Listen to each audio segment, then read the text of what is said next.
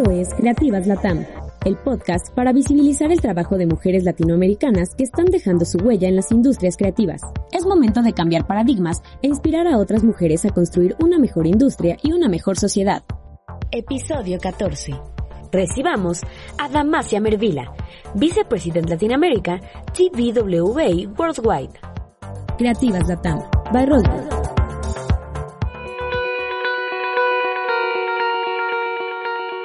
Hola, ¿cómo están comunidad de Rosbrief? Bienvenidos una vez más a este podcast que me gusta mucho. Creativas Latam. ¿Cómo me gusta escuchar estas historias de mujeres que en el ámbito de la creatividad están haciendo algo interesante? Algo que vale la pena escuchar y por lo que debemos de seguirlas y por lo que debemos de escuchar este podcast. Pero bueno, hoy no es la excepción y hoy mi invitada nos va, a, nos va a contar parte de su historia, pero más bien le doy la bienvenida a Damasia. Damasia, ¿cómo estás? Hola, ¿qué tal? ¿Cómo estás? Fernando, gracias por, por la invitación. Nada más lindo que poder tomarse un momento para frenar y, y conversar un poquito de ¿no? esta industria tan loca, pero tan linda en la que nos tocó trabajar. Tan loca y tan divertida. ¿No? Damasia se encuentra en Nueva York, nosotros estamos en la, eh, bueno, en México y estamos exactamente en Puebla, pero bueno, gracias a que podamos estar conectados en cualquier parte del mundo, podemos lograr hacer este podcast. Pero vamos a comenzar. Cuéntanos, Damasia, ¿quién es Damasia? ¿Quién soy? Bueno, pregúntate eso todo el tiempo, ¿no? Eh, a ver, bueno, soy Damasia Mervilá, en, en, el ámbito publicitario soy la vicepresidenta de TWA para Latinoamérica. Eh, soy argentina, expatriada en New York, como decías. Eh, soy ex cineasta, eh, hoy publicitaria. Qué sé yo, soy persona, soy la mamá de Teo, mi último new business, el último new business que gané, por así decirlo. y eso. Y después, bueno, nada, creo que todos nos estamos reinventando un poquito estos días, pero fuera de eso, creo que eso es un, un resumen de quién soy hoy. ¿De quién eres? Eh, eh, eh, nosotros ya habíamos empezado a grabar este podcast, les cuento, pero por algunas cuestiones técnicas que a veces la tecnología se eh, hace de las suyas, pero la vez pasada estábamos empezando a platicar y te preguntaba sobre este tema de ex, ex cineasta. ¿Cómo fue? Básicamente, a ver, empecé, empecé estudiando cine, empecé trabajando en cine eh, y después por, por esas cosas de la vida o de repente por una crisis, literalmente una crisis, y no de profesión, sino de país, eh, Argentina estaba en un, en un, momento muy complicado en 2001 y, y, la verdad que era, era complejo poder dedicarse al cine en un país donde el cine no es un arte y no, no es una industria como por ahí lo es en Estados Unidos. Eh, y estaba todo muy parado, o sea, no, no se conseguía trabajo de nada, ni de cine ni, ni de nada en ese momento. Entonces, eh, me conseguí una beca para estudiar publicidad y una cosa llevó a la otra y, me quedé, ¿no? Y me, me, quedé en la industria. A veces dicen que la profesión te elige, ¿no? Eh, así que bueno, supongo que fue un poquito así. O sea, originalmente no iba por ese lado. Y digo ex cineasta y no cineasta porque, a ver, yo creo que las profesiones, cuando no las ejerces, eh, digo, no, no creo que te merezcas el título, ¿no? Eh, si el día de mañana vuelvo a hacerlo, lo seguiré, seguiré diciendo que soy cineasta, pero hoy, hoy me cuesta decirlo porque no es algo que ejerzo, ¿no? Eh, y creo que nada, va, va, por ahí el ex. Quién, quién sabe mañana vuelva, pero hoy es ex y hoy, hoy me dedico a esto. Eso te iba a preguntar, ¿te gustaría que volvieras a, al cine? A ver, y seguramente alguna vez vuelva a hacer algo. Eh, me cuesta pensar, o sea, pensarme volver a dedicarme como, un trabajo diario y como una industria y meterme en el mundo, ¿no? Porque no es, no es fácil cambiar, ¿no? De, carreras y, requiere a veces hacer todo un piso que, no siempre uno puede hacerlo, ¿no? Eh, pero, me imagino siempre volviendo en un futuro a, a, a, volver a filmar algo o a volver a conectarme. Siempre que puedo me conecto, pero, pero por un costado y un ratito, ¿no? Eh, colaborando en un festival o por ahí a, ayudando a algún amigo en algún proyecto, pero, pero no como para, para poder decirme a mí misma que me dedico a eso hoy. Ya, ya lo haces más por hobby y gusto. Sí, por hobby o para, para quedarme conectada, pero el día de mañana si, si pudiera volver a, a filmar y eso sí, me, me, imagino por ahí volviendo a hacer, volviendo a escribir, pero, pero, pero no ahora, ¿no? En, en, en unos años por ahí. más adelante. veremos, veremos cómo, cómo, cómo se va dando. Entonces, tu carrera profesional de cineasta se corta por la crisis en Buenos Aires. Eh, ¿Tomas esta beca de publicidad? Sí. ¿Y qué pasa? Mira, entré de una manera bastante, bastante típica en realidad. Eh, entré con una pasantía de la universidad en una agencia de que se llamaba DB Vázquez en Argentina. Entré de redactora porque, bueno, tenía este perfil de, ¿no? De cine, entonces asumían que, creatividad era mi espacio. Eh, no, no, me no, me, no me conecté para nada. Creo que en otra época, esto era el 2006, por ahí, creo que si hubiera entrado más tarde me hubiera conectado muy bien con creatividad porque en una época de contenido, de otro tipo de formatos, pero cuando yo entré eran gráficas, radios, tele y, y tenían todo este tono de humor, perdón, pero un poco machista. No era mi estilo para nada, yo venía de documental, entonces yo era mucho más contenido, por así decirlo, eh, y no me hallaba, no, no, me, no, tenía ese humor, no tenía ese, ¿no? No, no era mi espacio.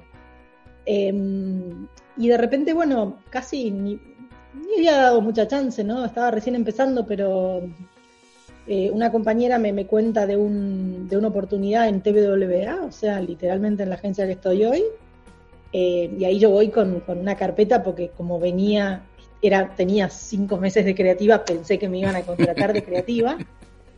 Y voy con una carpeta malísima, porque mi carpeta era en ese momento de la universidad y no sé de nada que había hecho. Y era malísima. O sea, lo único interesante de mi carpeta era la parte cine, pero a nivel publicitario era mala. Y como no había contenido en ese momento, la parte cine no atraía, ¿no? Em, y no, no era, no era para eso. Me estaban ofreciendo un rol, una mezcla de eh, coordinación, festivales, secretaria del presidente, pero lo agarré. Lo agarré porque yo tenía esa filosofía de que hay que entrar. Y yo quería entrar a una, agencia internacional porque tenía interés de hacer una carrera internacional desde, desde que arranqué. Entonces lo agarré y dije, bueno, veamos qué pasa, ¿no? Em, y tenía un amigo irlandés en ese momento que me dio un consejo que, que nunca me olvidé, que fue, entrar, escuchar, o sea, no hables, eso no lo pude hacer, pero después me dijo, fíjate que están, eh, que si hay algo que nadie está haciendo, y hacelo vos y te vas a volver indispensable. Eh, y en ese momento, bueno, como digo, no pude no hablar, pero, pero entré y miré y me di cuenta que no, no había mucha gente que, va, casi nadie que hablar inglés. Y yo hablaba inglés bien. Y entonces empecé a hacer como esa persona, ¿no? Esa persona que hablaba inglés y esa persona que cuando la red necesitaba algo, venía a mí porque yo los entendía, ¿no? Y, me, y aparecía en un call y aparecía en el otro. Recién empezaba, o sea que... Eh, pero eso fue lo que me empezó como a conectar con el, con el mundo afuera de Argentina a nivel red. Eh, rápido salí a esta posición de, que, me habían que había entrado, que no era la que yo quería, y, empecé a meterme en una especie de, supongo que le llamaríamos innovación. En ese momento eran nuevos medios, estrategia, empezó a ser un poco digital, empezó a variar, pero nunca solté eso que me hacía indispensable en ese momento, que era ser la conexión con, la red, con TWA local, porque hablaba inglés. Y, de a poquito me empecé a volver la conexión regional, o sea, fue como muy orgánico, ¿no? Eh, y mucho de darme cuenta que esto era un diferencial, ¿no? Yo, yo entendía el mundo de Argentina, el mundo después de la TAM, eh, pero porque había estudiado afuera, había tenido unas experiencias, también me, me sabía llevar eh, por ahí con el mundo internacional y, literalmente yo siempre digo que fue por, por saber inglés que tengo el puesto que tengo, ¿no? Y, por este consejo. Eh, después, bueno, seguí como, como te digo, en estrategia, en digital, iba y venía con estos roles, pero nunca soltando esta parte de, de ser el conector. Eh, y después de un tiempo, en el 2000, bueno, bastante tiempo, en el 2010 por ahí empiezo a tener un puesto un poco regional y el 2012 me, me mudo para, para Miami. En ese momento como directora de la región, había una oficina regional, en ese momento en, bueno, directora de marca, no me acuerdo cómo se llamaba el rol. Eh, después, y después me voy para, para, Nueva York. En un momento me ofrecen venirme para acá, que acá está el hub. Entonces desde, desde Nueva York yo llevo la, la región de Latinoamérica. Así que bueno, por ahí porque, porque sabía hablar inglés. Oye, Damasia, entonces en el 2012 llegas a Miami. ¿Cuánto tiempo estuviste en Miami? estuve un año porque en ese momento era una oficina que estaba dedicada a un cliente en particular y ese cliente se fue a otra agencia. Entonces ahí esa oficina era básicamente para este cliente, entonces se, disuelve, por así decirlo, la gente que estaba trabajando ahí va a otras oficinas. Eh, y como el hub, yo ya estaba en Estados Unidos y el hub de TWA está en Nueva York, me dicen, mira, pues no te venís para acá eh, y seguís con tu, con tu trabajo, pero desde acá, ¿no? Y entonces yo estoy muy conectada con el equipo global y desde ahí eh, llego a la región de Latinoamérica. Y me funcionó, me funcionó porque, a ver, porque yo ya, tengo, yo ya llevaba años trabajando con Latinoamérica, entonces conocía los mercados. No es que, no es que tomes un rol regional desde afuera, ¿no? Yo soy de Argentina, ya trabajaba mucho con los mercados, los conocía muy bien, entonces me, funciona porque en cierta forma yo soy la lobista, ¿no? Estoy, estoy en los headquarters y pongo la agenda porque pongo la agenda de la región en todo un poco cuando puedo. Y entonces, cuéntanos un poco qué haces exactamente, de qué depende de ti, qué responsabilidades tienes. Eh, a ver, ¿cómo, te lo voy a decir? Hago lo, en cristiano, en, literal, hago lo posible y lo imposible porque la región esté bien y, siga creciendo. Em, a ver, yo creo que hay gente que es como muy, muy ortodoxo en los roles y, ¿no? y, se queda en el estereotipo un rol. La verdad que yo, yo me cambio el sombrero, depende de lo que se va necesitando. Eh, yo superviso la región de Latinoamérica, la apoyo, espero la lidero también. Eh, pero de nuevo, no me gusta quedarme con, con, solo esos roles y decir lidero algo. Porque la verdad es que lo que yo hago, yo estoy para, para apoyar, para ayudar a que nuestros mercados sean lo más fuerte que puedan ser y para que nuestra marca sea lo más fuerte que puede ser en la TAM pero a la larga los que están haciendo no el trabajo son ellos, son los mercados. Entonces, depende el día, o sea, conecto, superviso, apoyo, inspiro, lidero, trabajo, ¿no? Eh, me pongo al lado de ellos, o sea, me pongo al lado de ellos y trato que nuestra marca sea lo más fuerte en la TAM que pueda ser eh, y que la TAM sea lo más importante para la red que pueda ser, ¿no? Eh, y, un poco manejando esta agenda, porque muchas veces se ve nuestra región como, como el porcentaje que pueda representar, ¿no? Y somos más chicos que otras regiones, si, si, si te pones a pensar en revenue. Pero traemos muchas otras cosas, desde el talento que traemos, ¿no? Desde las conexiones, desde la reputación que podemos eh, manejar para, para, un, para un colectivo como te desde, desde, desde la TAM. Así que yo trato de que, todo se vea, ¿no? Y no se vea solo el porcentaje que podemos ser por, por la industria, porque vos sabes que publicitariamente, o sea, lo que, lo que pesa nuestra industria es algo, pero después lo que contribuimos es muchísimo más. Eh, y eso es un poco algo que yo trato, trato de empujar mucho. Ahora, ¿tú cómo ves a la industria? ¿Cómo veo a la industria? Bueno, la veo cambiando, supongo, ¿no? La veo eh, transicionando. Siento que... A ver, yo nunca fui muy, muy purista, tal vez porque, porque venía de cine. Entonces, a mí no, yo no me quedaba mucho en, qué formato se va a usar y, nunca entendía por ahí esa obsesión por, ¿no? por defender la tele o por defender. Para mí, en el fondo, terminaba siendo, o sea, es una industria, nos dedicamos a las ideas eh, y, el medio, como en su momento decimos nosotros y como decía Lee Clau, es, cualquier espacio entre la gente y, ¿no? y una idea. Entonces, como llega, digo, va a ir llegando de distintas maneras, vamos a cambiar los formatos, etcétera, etcétera. Creo que eso obviamente empezó hace rato, pero lo seguimos viviendo, seguimos dándonos cuenta que, por ahí ahora como, como, nos tenemos que conectar es distinto. Bueno, en la pandemia nos tuvimos que conectar distinto. Eh, entonces yo la, veo en transformación. Eh, obviamente mucha gente hoy está hablando de, esta transformación que se está dando de si la oficina, no la oficina, ¿no? Y el work from home como si fuera lo más importante. Personalmente creo que no lo es.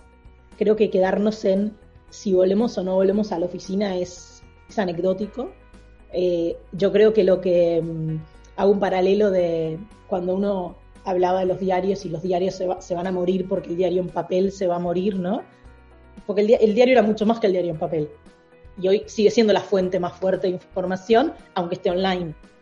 Entonces sigue siendo algo que vos validás. Entonces, la oficina como, como espacio físico a mí no me importa. A mí lo que me importa es la agencia, la cultura que se genera, ¿no?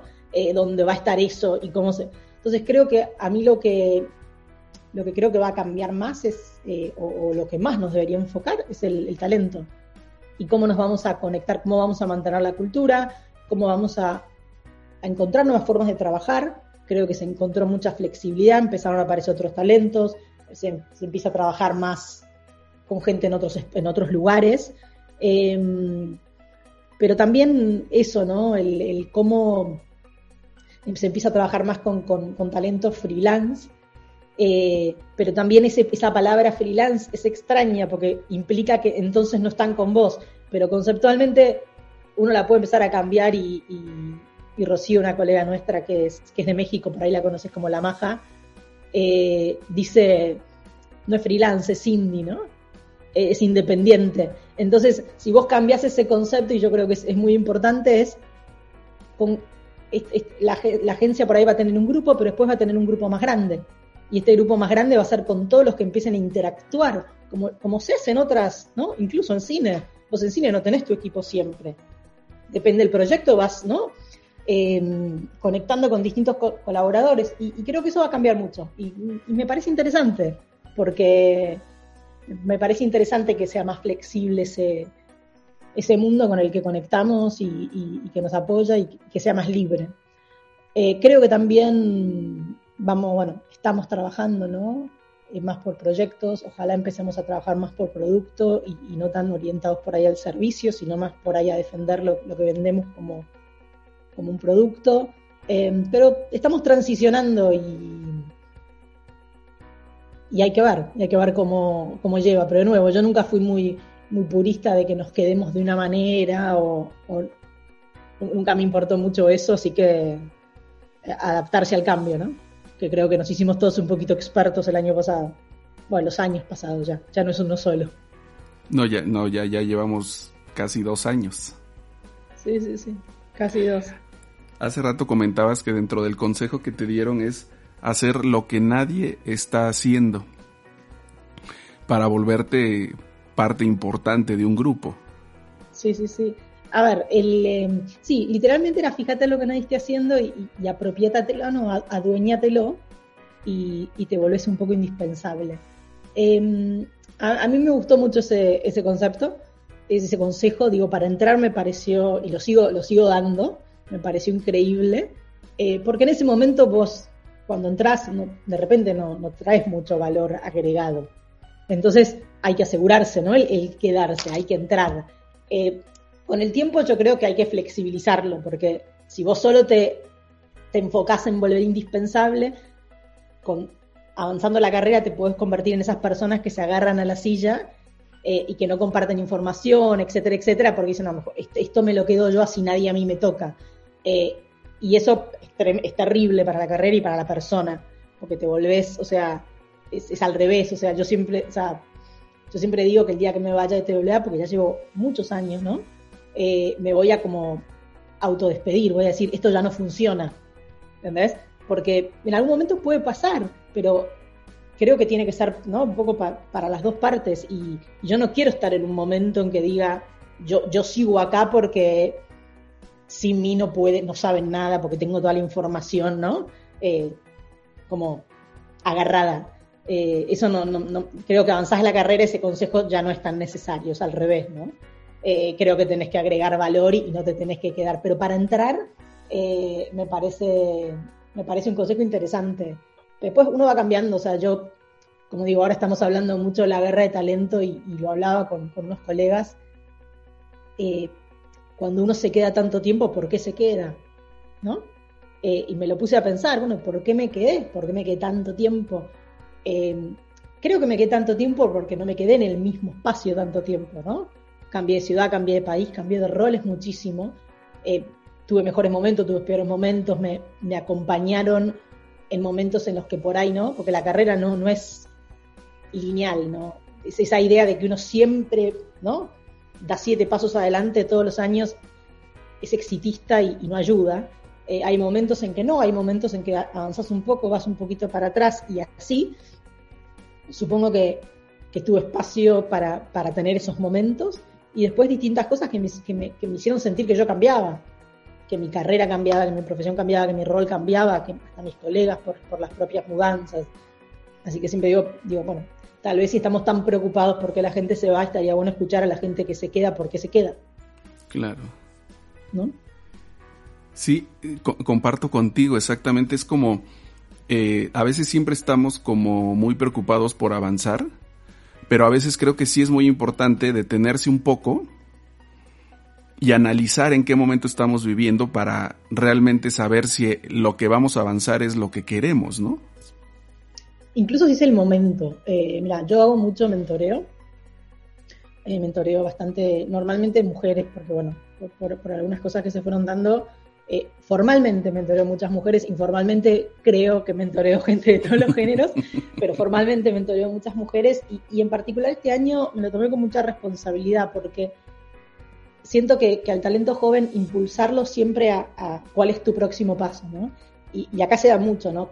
¿Cómo te imaginas los próximos cinco años? Eh, es difícil porque en el contexto COVID mucha gente estaba pasando por muchas cosas y encima de eso, es esa agenda que pasó al principio, ¿no? De que mientras estamos en pandemia, tenemos que bajar de peso, hacer deporte, aprender a cocinar. Todas estas cosas tenemos que hacer. Además, tenemos que progresar en nuestras carreras. Eh, somos robots.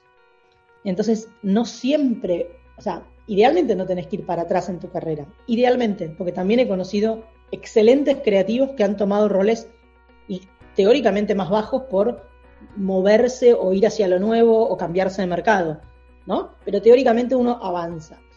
Pero no siempre tenés que correr ese avance, porque también lo veo mucho en nuestra región que muchas veces eh, se asciende a gente muy rápido que después por ahí la terminan chocando porque no estaban listos para los roles.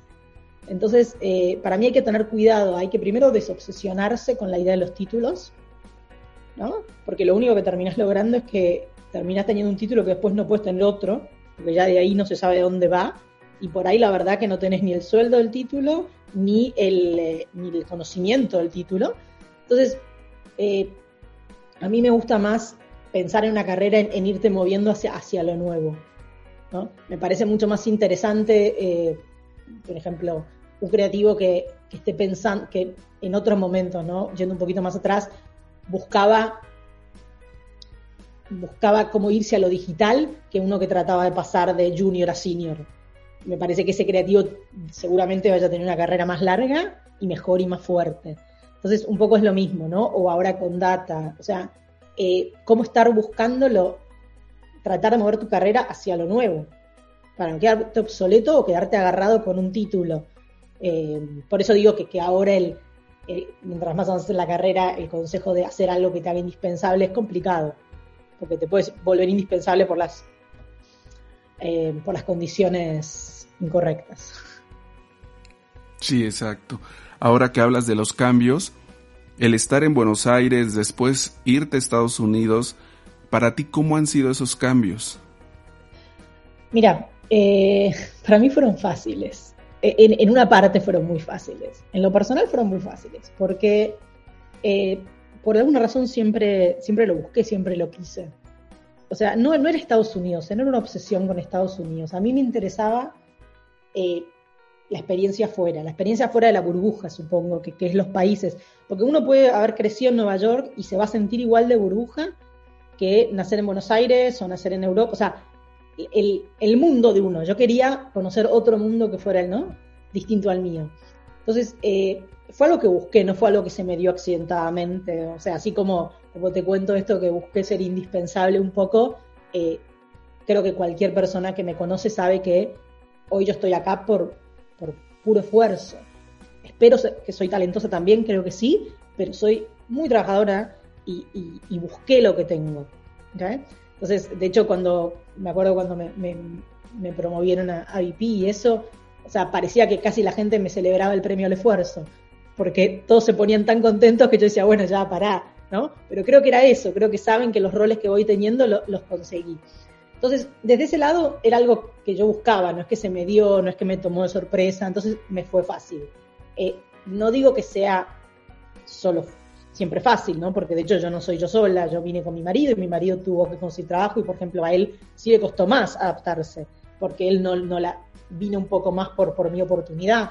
Entonces, a nivel familia, pareja, extrañar a, mi gente, eso sí, pero por ahí lo personal y profesional me fue fácil. Eh, de alguna manera a mí me encanta eh, ser extranjera en el país que vivo y no vivir en el país del que nací. Me da como una mirada de, outsider que me gusta, que disfruto, eh, que, siento que me permite ser mayor o elegir qué, partes de un lado me gusta, ¿no? Cuán argentina quiero ser acá y cuán americana, ¿no? Quiero ser en, Argentina. Eh, pero por esos lados no me fue, no me fue difícil. No digo que es eh, fácil, hay muchas cosas que te tenés que adaptar. También yo me vine con, mi mismo trabajo, entonces yo ya conocía a la gente. Entonces cuando yo me mudé a Miami, yo ya conocía a la gente con trabajaba y, estaba haciendo el mismo trabajo en cierta forma. Y cuando me mudé a New York, lo mismo. Entonces eso es lo que lo hizo también, ¿no? Era mm, bastante fácil. Y ahora, y tu familia, me imagino que el apoyo fue total, ¿no? Porque como tú bien dices, este, tú ya traías un trabajo seguro, pero tu esposo no. Sí.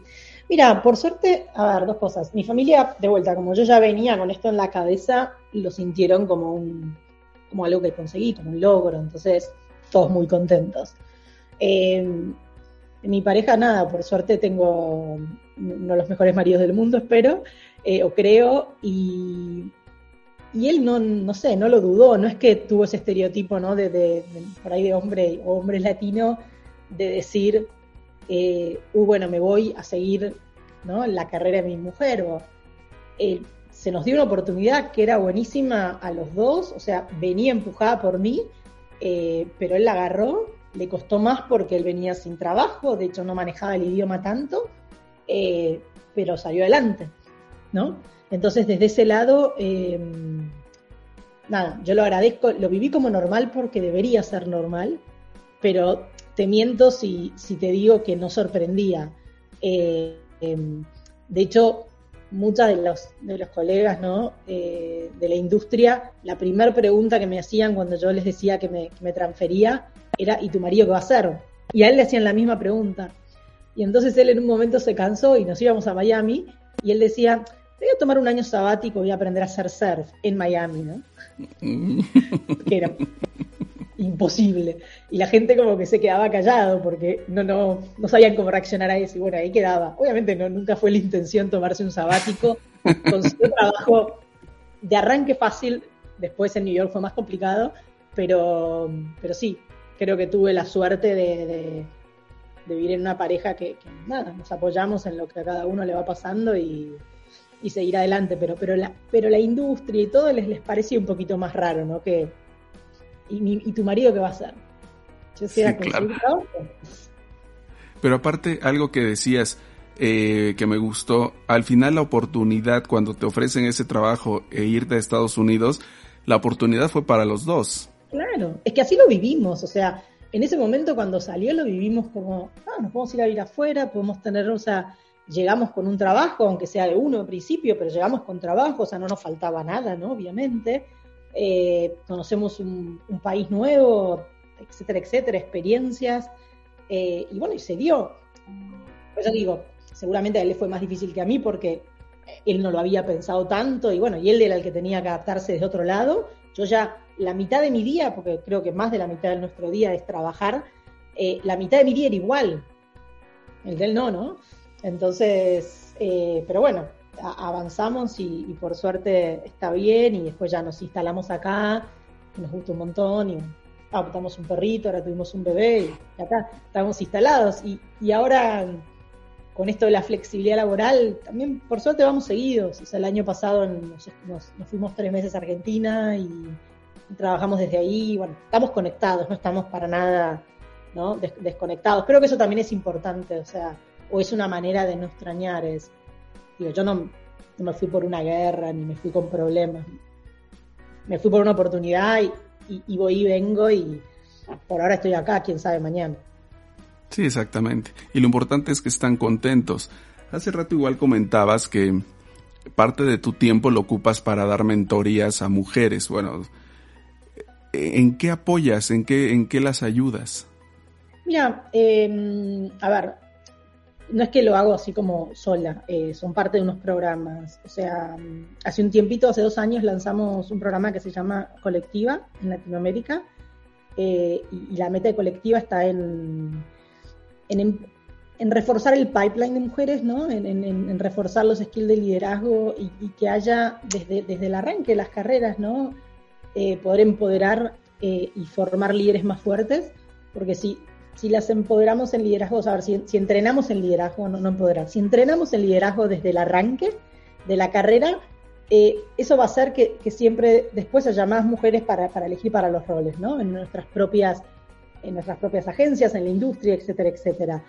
Em, esto es un programa que, arrancamos en el medio de la, o sea, en el medio de la pandemia, bueno, cuando arrancaba, literalmente ya lo veníamos pensando eh, con Sofía, que es la que, trabaja conmigo en la TAM, pero como que nada, no le podíamos dedicar en ese momento el tiempo y de repente cuando llegó COVID eh, nos obsesionamos con lanzarlo. Y yo me estaba por ir de, licencia de maternidad de, mi primer, bueno, y único hijo y literal una semana antes de, tomarme la licencia lanzamos el programa. O sea, fue divino lo mío, ¿no? Lancé el programa y me fui, se lo dejé a Sofía pero em, estaba armado de una manera que no era que, de vuelta, por, cómo yo trabajo, ¿no? no es que yo te voy a decir lo que tenemos que hacer.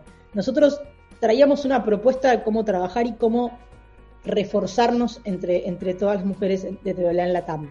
Y esto era algo que teníamos que hacer entre todas. Y de ahí un poco el nombre. Colectiva, porque TVLA se dice un colectivo creativo, pero colectiva por este concepto de que lo vamos a hacer entre todas. Entonces, un poco la premisa era que entre eh, distintos, si querés, tiers de, liderazgo de las agencias, desde ¿no? CEOs, VPs, etcétera, por ahí más rol directores y después más juniors, íbamos a formar un programa entre todas, nos íbamos a autoentrenar entre todas e íbamos a ayudar a elevar las generaciones de, abajo. Entonces, el programa se hacía literal entre, ¿no? O sea, las charlas, los speakers, los buscan los distintos países, ¿no? Yo y Sofía.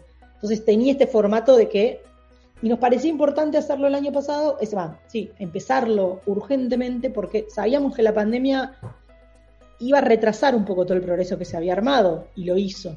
Entonces nos parecía como súper importante que ese espacio se activara ya.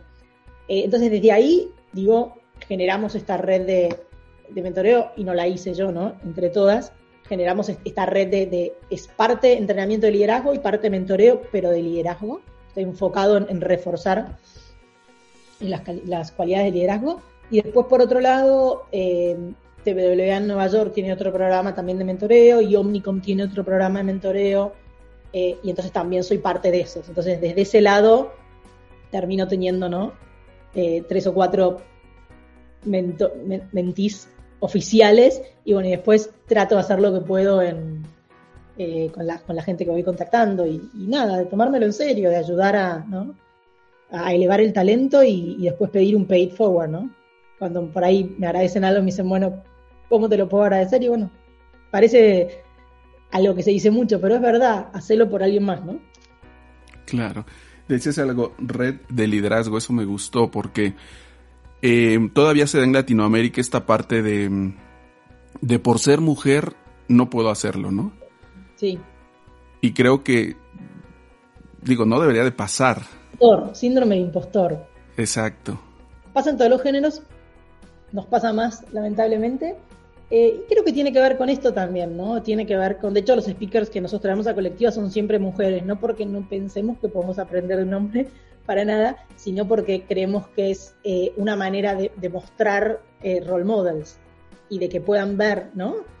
personas y que puedan decir, ok, yo quiero ser como... Porque además si no estereotipadamente eh, uno termina pensando que un líder es de una manera, ¿no?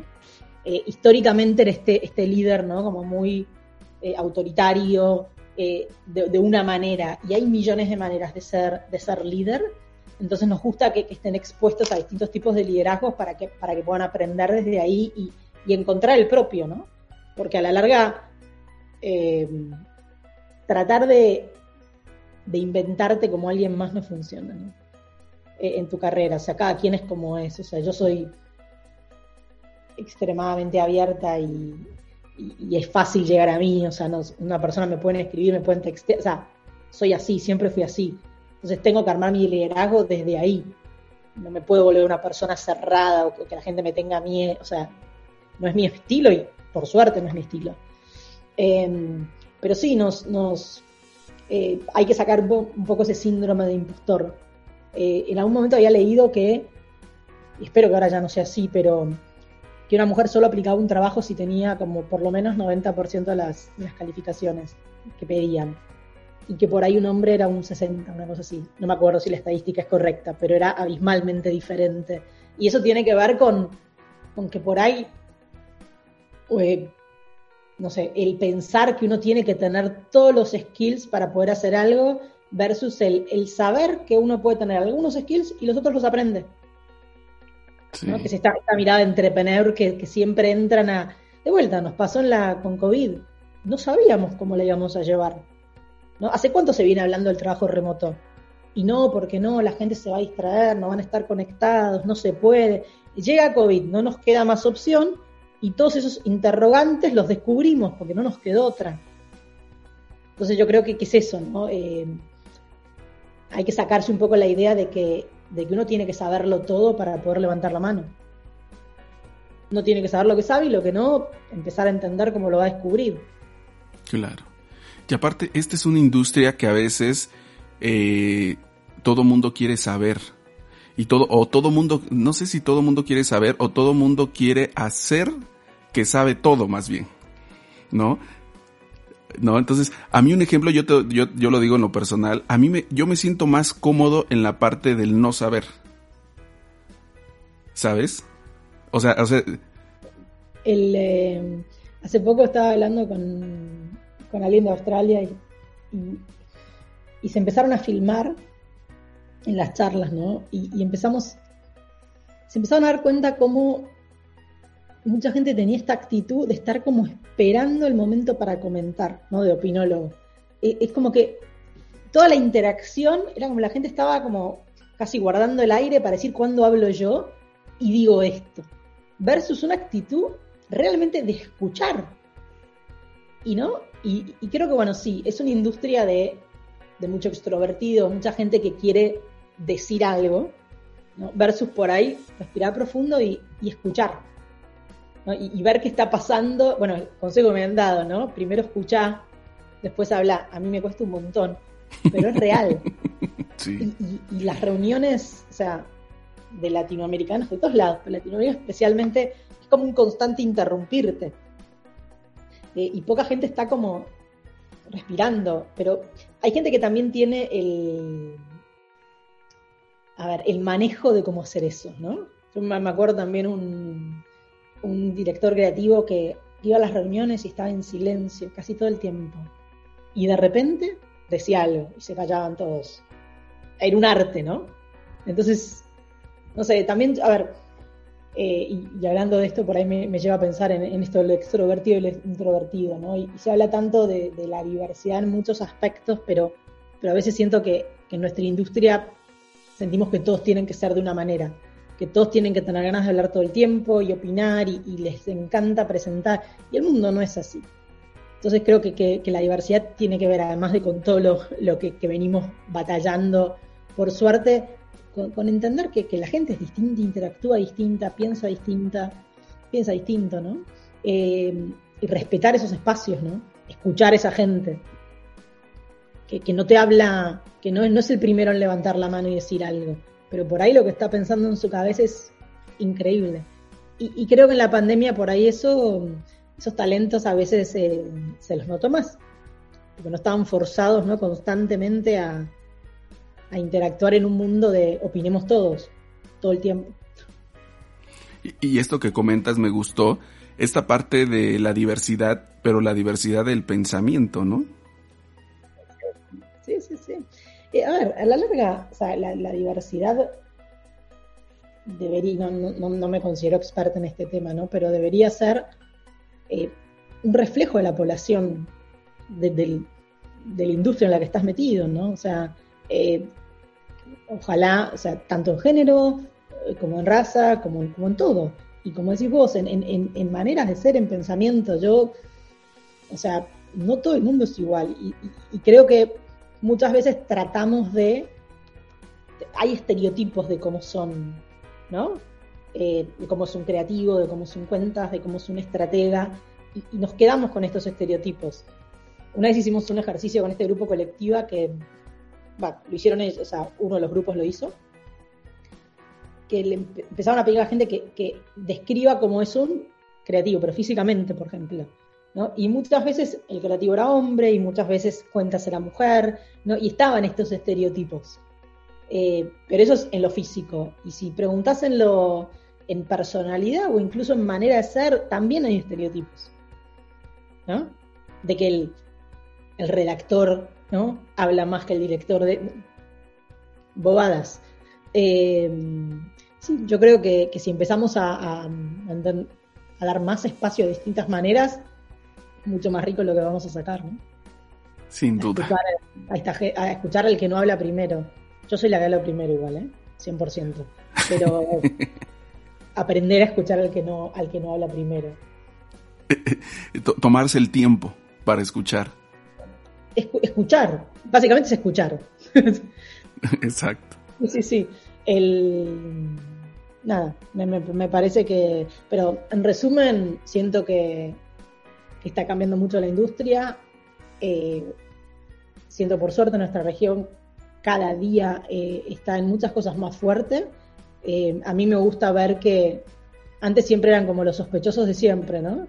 Brasil, Argentina en los festivales y cambió, ¿no? Colombia, Perú, Ecuador, o sea, la creatividad está empezando a salir de, todos lados eh, y tenemos ¿no? ese, potencial creativo que, por ahí surge de, las dificultades de nuestros países, ¿no? Pero es otro tipo de creatividad y se está haciendo notar, o sea, hoy el talento latinoamericano lo, buscan en todos lados. Eh, ojalá nos quede algo para los para, para que para que trabajen los países, pero a mí a mí me gusta ver eso, a mí me gusta ver cuando ya no son solo los mercados de siempre, porque se vuelve algo como mucho, mucho más fuerte. Em, así que eso, lo, no sé, soy, optimista hacia dónde vamos mientras nos, nos desestructuremos un poco y no pensemos que tenemos que hacer las cosas como las hicimos siempre. Y realmente abramos la cabeza. Eh, pero creo que está pasando. Sí. Está pasando, ahorita mencionaste esos, estos tres países, o sea, Ecuador, Perú y Colombia, a mí me fascina lo que están haciendo. Sí, sí, sí. los talentos. Y, y, a ver, nosotros tenemos, en particular, o sea, muchas agencias buenas, pero agencias de Uruguay, eh, Paraguay son increíbles. Yo conozco agencias buenísimas en Bolivia y, en Ecuador y, en, todos lados. Eh, mira, hace un tiempo conocí una, una diseñadora cubana que eh, estaba dando vueltas por, por, Nueva York y literal se apareció, se apersonó en la agencia. Eh, y bueno, nada, como yo digo, soy la lobista de la TAM y a veces pasa que cualquiera que entre hablando español me llaman a mí, ¿no? A ver si por ahí tengo algo que ver yo con eso. Eh, pero nada, me interesó, la verdad que este, no, es, no, es, común. Justo ella había viajado porque le estaban haciendo una muestra en, uno de los museos en Nueva York y bueno, ah. y, me mostró sus afiches, ella era diseñadora de afiches de, cine, de, un poco del, departamento de cultura, pero era increíble lo que hacía. Y en un momento me di cuenta que muchos tenían como un solo color o dos colores, ¿no? Yo digo, ¿por, ¿por qué no? Y me dice, ah, porque bueno, era lo que, para lo que había presupuesto. Entonces nos decían, podemos imprimir a un color, dos colores. Entonces yo digo, wow, ¿y cómo, cómo lográs, porque eran increíbles, cómo lográs este tipo de creatividad, ¿no? Este, estas ideas que se te ocurra esto con un color? Y me decía, bueno, es que a mí me pasa al revés, yo no entiendo cómo, por ejemplo, en un mercado como esto pueden ser creativos cuando tienen todas las opciones del mundo. Porque ella estaba como acostumbrada a pensar en el, no en el marco que le daban, y eso la inspiraba. ¿no? Las, limitaciones de alguna manera le inspiraban. Eh, y le parecía como que, ¿cómo arranco si puedo hacer todo de todo? ¿no? Eh, y un poco también, a veces yo siento que, cuando vemos el, talento latino, tiene un poquito esta historia, ¿no? Estamos mucho más limitados con muchas cosas, pero logramos explotar la caja en esas limitaciones.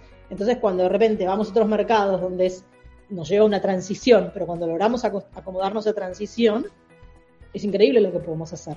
Porque tenemos más recursos, ¿no? las, nos las ingeniamos más. Lo que pasa es que terminamos, estas limitaciones, las terminamos volviendo unas fortalezas. Sí, sí, sí. A mí me parece increíble y, es verdad, nos inspiraban. Era como que hay que, hay que lograrlo igual, ¿no? Eh, obvio que, a ver, no es que tampoco romanticemos, ¿no? Eh, la limitación, pero es verdad que eh, nos hace más creativos. Y cuando logramos ir a un lugar donde por ahí no las tenemos tanto, o bueno, o ahora cuando logramos en que los mercados por ahí se... Porque no, no es que estamos cambiando para mí las agencias, yo creo que de ambos lados, o sea, los clientes también están cambiando, están buscando, están pidiendo más. Eh, y entonces, bueno, también, también en nuestros propios mercados estamos logrando, ¿no? Ampliar este marco, por suerte, y, se ve mucho porque hay, se, valora más la, la creatividad.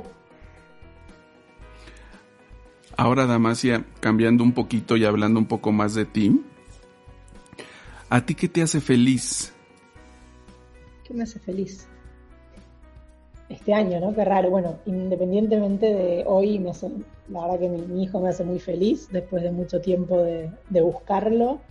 Eh, y mi perrito y bueno, y mi familia. Em, me hace feliz conectar con gente. De, alguna manera a mí eso me gusta mucho.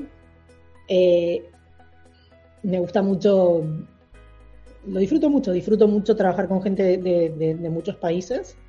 Eh, acá, bueno, y en mi región, ¿no? Que es lo que, es lo que hago, realmente eso, eso lo disfruto. Y, disfruto eh, poder tocar, o sea, en lo laboral, ¿no? Poder meterme en cosas distintas, ¿no? El, hecho de que nosotros tenemos una industria que, que trabaja con todas las otras industrias, lo consideramos como normal, pero no es normal porque, o bueno, no es tan usual. O sea, nosotros realmente podemos de repente pasarnos dos años trabajando en, turismo o en travel o con una aerolínea y después podemos meternos de lleno en, una marca de beauty y después en una marca de autos y, ¿no? sentimos distintas industrias. Eh, a mí eso me, encanta, me parece que es una, es una profesión que te permite hacer muchas cosas.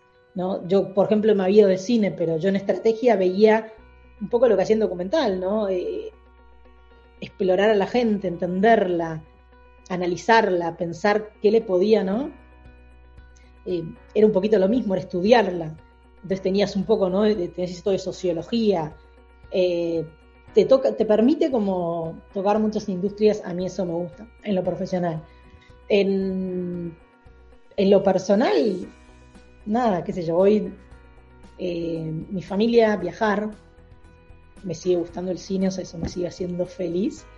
Eh, pero bueno, nada, y tratar de vivir en el hoy versus, ¿no? En el, en el ayer o en el mañana. Es un, eso es como el no hablar mucho, son esas cosas que me cuestan todavía, pero, pero que cuando las logro me, me hacen feliz. Eh, tampoco quiero, a ver, de vuelta romantizar y que parezca que mi vida es perfecta. Eh, en el, me acuerdo que en pandemia yo subía fotos de, mi familia en Instagram, ¿no? Eh, y después de un tiempo escribí una nota de que conté que había tenido eh, ansiedad posparto muy fuerte. Imagínate en pandemia, ¿no? O sea, todo lo que pasó y yo estaba, estábamos acá súper solos, ahí sí que estuvimos solos, ¿no? Porque no podía venir nadie, no dejaban entrar ni salir. Eh, y cuando escribí esta nota, y la escribí porque, en parte porque sentí, a mí hablar no me cuesta, entonces digo, yo puedo hablar de esto y otros tal vez no pueden. Entonces, a mí eso me hace bien, porque yo puedo, en el fondo alguien lo puede escuchar y le puede servir. Y me acuerdo que mucha gente me escribió y sorprendida, me decía, pensé que estabas bárbaro. ¿No? Como que pensé que estabas feliz, porque claro, me veían las fotos de Instagram. Yo, bueno, pero a esta altura tenemos que saber que las fotos de Instagram son un momento, ¿no? Eh, son un momento de felicidad, obviamente. Yo no voy a postear, no, es mi estilo postear las fotos de cuando la estoy pasando mal. No es que esos momentos no eran felices, porque de hecho tenía muchos momentos felices, pero la estábamos remando. ¿no? Entonces digo, lo mismo esto, no, tampoco quiero dejar la idea de que mi vida es perfecta porque logré, ¿no? Irme de conseguir un trabajo afuera y ahora la vida es bella, o que todo no fue fácil, ¿no? Eh, ni que soy feliz en todo momento, tampoco. Eh, pero bueno, trato, trato de ir para, de ir para ahí, creo que menos este año, que estamos todos todavía tan confundidos, pero, pero trato de ir, de ir para ahí. Em, Estaba ahorita leyendo tu cuadro atrás. Así. Que dice el cielo como bandera. Creo que es un ilustrador, creo que es un ilustrador colombiano. Em, lo, a ver, por un lado, es un poquito como una referencia argentina, si bien el azul no, lo enganchó tanto porque es un azul que no es realmente el cielo. Eh, digo, como la bandera argentina es celeste y blanca, a veces nos pasa que cuando miras el cielo la, la vemos, ¿no? Eh, pero fuera de eso creo que lo, lo, tomé un poco como, em, no sé, como que mi, mundo es donde estoy, ¿no? Y un poco, no importa dónde esté, y lo hablamos siempre, o sea, lo tenemos un poco con mi familia, es mientras estamos juntos, es nuestro, ¿no? Es nuestra casa, es nuestro país, no importa dónde estemos, ¿no? Entonces creo que sí, es, es un poco en referencia al, a Argentina, y, pero también es como una manera de decir, uno no es de un lugar, es de donde está. Entonces, donde estoy es, mi, es, mi, lugar, vendría a ser. Sí, por eso, por eso ahorita que lo vi me gustó, porque conociendo un poco tu historia, creo que eso refleja mucho lo que, lo que tú eres. Porque cuando empezaste la plática decías que tenías un objetivo o un sueño que era trabajar para una empresa internacional y poder salir. No importaba Estados Unidos o al país que fuera, ¿no? Sí, sí. Sí, de hecho, mira, cuando tal vez ahora me es más difícil moverme porque, no, me muevo sola, ¿no? Y, eh, y, de vuelta, yo lo cuento rápido, pero no es que tampoco fue fácil, mi marido tuvo que adaptarse, etcétera. Eh, pero si fuera por mí, la verdad que es literal. Yo, eh, a mí me intrigaba irme, pero no, solo por el irme, sino por, descubrir cosas distintas, ¿no? Me parece trillado, pero es real. A mí cuando alguien me contaba, no sé, de Argentina, que me acuerdo que conocí una, una chica una vez que se ha ido a trabajar en, en una tel con África y me parecía apasionante que se, hubiera armado la valija y se hubiera ido, ¿no? Y no Sudáfrica, estaba en, el medio de África, o sea, sola y me parecía apasionante lo que, lo que había aprendido, no sé, yo me hubiera ido a todas las regiones, o me iría. No es tan fácil moverte, ¿no? Porque uno no se mueve solo. Eh, y entonces no, no, puedes andar armando solo tu vida, tenés que armar la vida de, de la familia. Pero, pero sí, o sea, de hecho viajar es lo que es lo que más disfruto. Siempre la gente dice que después de un tiempo de viajar por trabajo lo dejas de disfrutar. A, mí me sigue gustando. Me, me, puede cansar y todo, pero a mí me sigue gustando. Me, me gusta viajar y, en lo personal y en lo en lo profesional. Cuando me costaba más, cuando me costaba más y cuando por ahí me cuesta un poquito menos ahora, pero eh, sí, disfruto, disfruto eso y sí creo que me, me describe, me describe un poco. Así es. Damasia, casi estamos llegando al final de esta plática que en verdad te agradezco mucho. Ha sido muy amena y yo la he disfrutado mucho. ¿Hay algo con lo que te gustaría despedirte? Eh, no, creo que lo, creo que lo cerraste bien. Eh, no sé, de repente para el, para el talento que entra o para el que está buscando crecer, eh, que no crean ese discurso de que hay un solo camino, ¿no? Eh, una vez yo tenía un jefe que, que me decía, pero si vos haces esto y esto y esto, vas a confundir a la gente, no van a saber qué querés ser, o no van a, o no, no van a pensar que querés ser, no sé, directora de X. Yo digo, pero ¿quién te dijo que yo quería ser directora de X? O sea, yo no, ¿por qué tengo que querer el rol arriba mío? O sea, ¿por, ¿por qué asumís eso, no? Eh, y siempre está esta teoría de que hay un, camino, ¿no? Y, este es el camino que te toca. Y que tenés que hacer todo lo imposible y por ahí lo que no querés hacer en algún momento para, para llegar. Y no, no hay un solo camino, hay millones de caminos para llegar a las cosas y, em, y no, no siempre hay que crecer todos los años en, tu carrera, no, no, o sea, hay que ir, em, no sé, hay que ir balanceando la vida, la profesión, lo que vas necesitando, el cómo estás. O sea, hay momentos, y más estos años, ¿no? Hay momentos que la gente la está, está remando y le está costando. Y entonces, si estás en ese momento, toma, toma una pausa. A mí me pasó un momento en la carrera que casi tengo un burnout, o por ahí lo tuve, eh, pero muy fuerte. Y, y, otro amigo me dio un consejo que mm, me dijo, no levantes la mano por un rato. Que era una manera de decir, baja un cambio, ¿no? Baja un cambio y, y lo que te toca hacer, pero por un rato descansa. No, no, trates de, crecer siempre.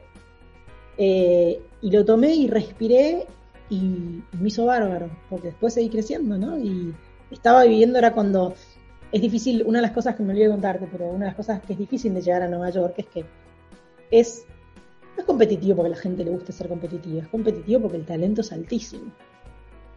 Entonces, eh, te metes en una máquina de, ¿no? de, sentir que tenés que hacer tanto más para seguir creciendo y, llegó un punto que, estaba, nada, que lo único que hacía era trabajar y me estaba perdiendo del mundo, ¿no?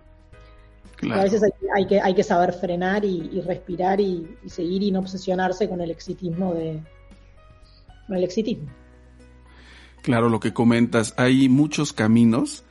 Creo que lo único que tenemos que hacer es abrir un poco la mente y a veces no cerrarnos a que solamente hay uno o dos caminos, sino hay muchísimos, ¿no? Y otra cosa que comentas. No, dime, dime. No sentir que tenés que correr a la meta. Y creo que de las cosas que aprendimos con esta pandemia fue eso. O sea, porque veníamos corriendo a mil por hora y la pandemia nos frenó. Es que, mm, es que, digo, correr a veces la puedes chocar también. Entonces, entender que la carrera, a ver, yo soy muy orientada en mi carrera y le pongo mucha energía a eso, pero no es lo único. Entonces, eh, tenés que ir, ¿no? Yendo y viniendo y balanceando y y nada, y, ir viendo cómo, va la cosa, o sea, ir para adelante, perfecto, pero no, no con esa obsesión exitista y, de que todo pase mañana. Claro. Pues Damasia, una vez más, muchísimas gracias. Muchísimas gracias a todos los países que nos están escuchando en este podcast. Hemos tenido la fortuna de que nos están escuchando en todo Iberoamérica. Mi nombre, Fernando Herrera, y nos escuchamos en el siguiente episodio. Esto fue Creativas Latam Podcast. Nos escuchamos en el siguiente episodio.